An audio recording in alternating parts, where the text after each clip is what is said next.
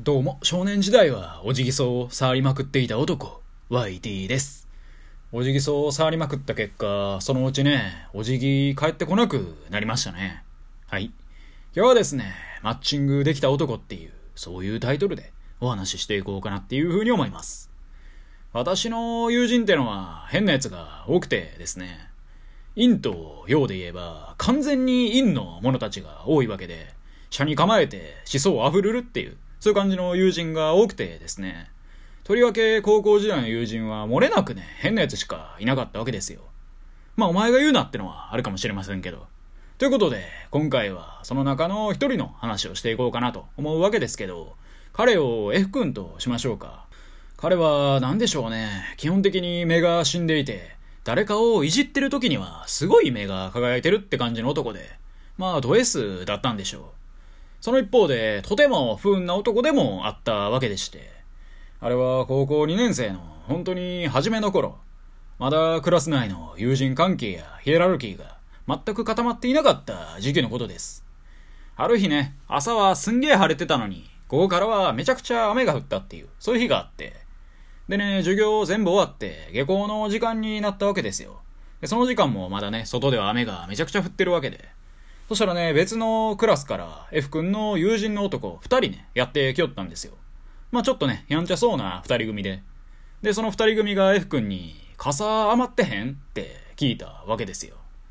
まあ雨の日に傘が余ることなんて基本的にないんですけど、F 君は何を思ったのか、傘立てに置いてあった、めちゃくちゃ小汚い透明の傘を一本手渡したんですよね。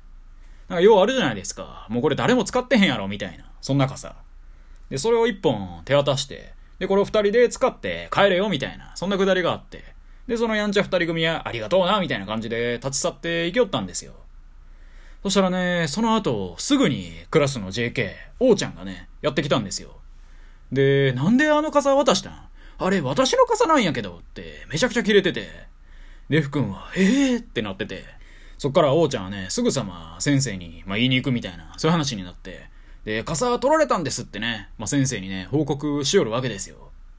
っていう一部始終をね、私、たまたま全て見ていて、まあ、確かにね、傘めちゃくちゃ汚かったんですよ。まあ、透明の傘って言ったんですけど、まあ、あれはね、透明なんて言える代物やなくてですね、めちゃくちゃ小汚い傘で、で、服もね、王ちゃんが先生に話しに行ってる間にぼやいてましたからね、あんな汚い傘、誰かが使ってるとは思わへんかったわってね。で、まあ私もそれに関してはね、せやなって思いましたね。そら渡してもうても、しゃあないなってのは否めなかったんですけど、まあ、王ちゃん愛用の傘だったということで、まあちょっとした盗難事件やっていうね、そういう話に発展してもうてね。で、彼は3日ぐらいね、定額にされてましたね。で、傘渡された2人組の方は1週間定額になってましたよ。まあ、こんなんで定額になるなんて、ある意味ね、平和な学校やなって当時は思ってましたね。でも、新しいクラスが始まりたてで、で、友達もまだ全然固まってないこの時期に定額にされるなんて、全然ついてないじゃないですか。ただ、一部始終全て見ていた私は、あいつ面白いなって思ったんで、定額明けの F 君にね、すぐ話しかけて、まあ、結構仲良くなったんですよ。で、彼はね、まあ、とにかくついてなかった印象ですね。まあ、ついてないっていうよりも、山あり、谷ありを、な、ちゃんと全部経験するというか、まあ、彼、サッカー部に当時所属してたんですけど、まあ、顧問にね、めちゃくちゃ嫌われて、で、干されて、まあ、サッカー部を追われる羽目になって、ただ、そっからね、しばらくして、彼女ができたりとかね、まあ、谷あって、山あって、みたいな。まあ、その彼女はメンヘラだったんですけど、まあ、別のクラスの子なんですけど、束縛がもう半端やない感じの彼女で、休み時間とか放課後とかね、すぐにやってきて、で、F 君が教室におらんかったらもうめっちゃキレるみたいな。で、あいつやばくね？みたいな仲間連中はね、全員思ってたんですけど、まあ恐ろしいもんでね、恋は盲目なんですよね。彼自身はね、ものすごい満足そうにしてましたね。ただ、幸せな時間はそう長くは続かないんですよ。ある日ね、F 君、唐突に振られてもうたんですよね。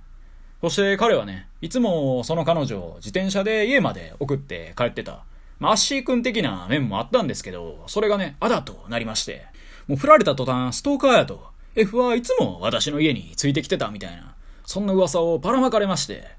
まあ、ついていってたのは事実なんですけど、ストーカーというかね、送ってって言われたから彼は家まで送ってただけなんですけどね。ただまあね、そんな男の意見なんでね、弱いもんで、彼はね、残りの高校生活1年ぐらいね、ストーカーというか、まあちょっとね、やばいやつやみたいな感じで女子からね、白い目で見られるみたいな、まあそんなね、青春を過ごす羽目になってましたね。まあかわいそうでしたね。ってことで、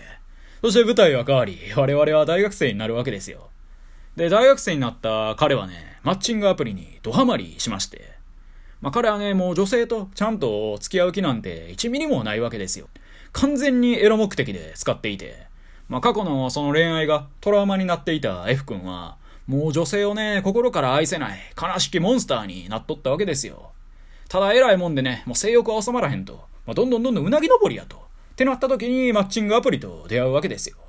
まあ彼のね、無双ぶりは、それはそれは凄まじかったですね。出会う女性すべてとね、枕をね、交わしていくわけですよ。もうその武勇伝半端やないと。もう彼の話をね、聞くたびに私思いましたね。日本大丈夫かと。某モーニング娘。はね、日本の未来はウォーウォーウォーウォーってね、言うてましたけど、私の場合のウォーウォーはね、嘆きのウォーウォーでしたよ。日本大丈夫かと。まあ、ちなみにね、ここまで言ってませんでしたけど、まあ、F 君はね、エリック・ワイナイナみたいな顔してて、東野幸治みたいな髪型をしてます。まあ、遅ればせながら補足までに一応言っておきます。とまあそんな感じで、その心の空虚さをマッチングアプリでのハレンチな出会いで全て埋めとったわけなんですけど、まあそんな彼もね、大学卒業後は就職するわけですよ。で、なんと彼はね、中学校教師になりまして、まさかね、生徒たちも自分らの先生がマッチングアプリにね、狂ってるとは思いもしなかったでしょうね。ただまあ、教師としてね、第一歩を踏み出した F 君ではあったんですけど、その教師の仕事があまりにもきつかったらしくて、で、中学生って部活がね、あるじゃないですか。で、部活って土日もね、まあ、平然とやるわけで、担任をやりながらね、部活の顧問もやらなあかんみたいな、そんな感じで、もう休みなしやと。なおかつ、その休日の手当ってのが、一律でクソほど安い金額しか支給されないんですって。まあこれ、教員の闇だと思うんですけど。それでね、彼は激怒するわけですよ。金も稼げへんし、なおかつマッチングできんやないかと。厳密に言うとね、アプリ上ではマッチングできてるんですけど、実際に女の子に会いに行かれへんと。それでね、結局、まあ休みが全然ないってのと、教員の仕事の内容がきつすぎてね、彼はまあ3ヶ月ぐらいで辞めちゃいまして。で、その後は転職活動をしながらね、マッチングアプリに再び精を出す日々を彼は送るわけですよ。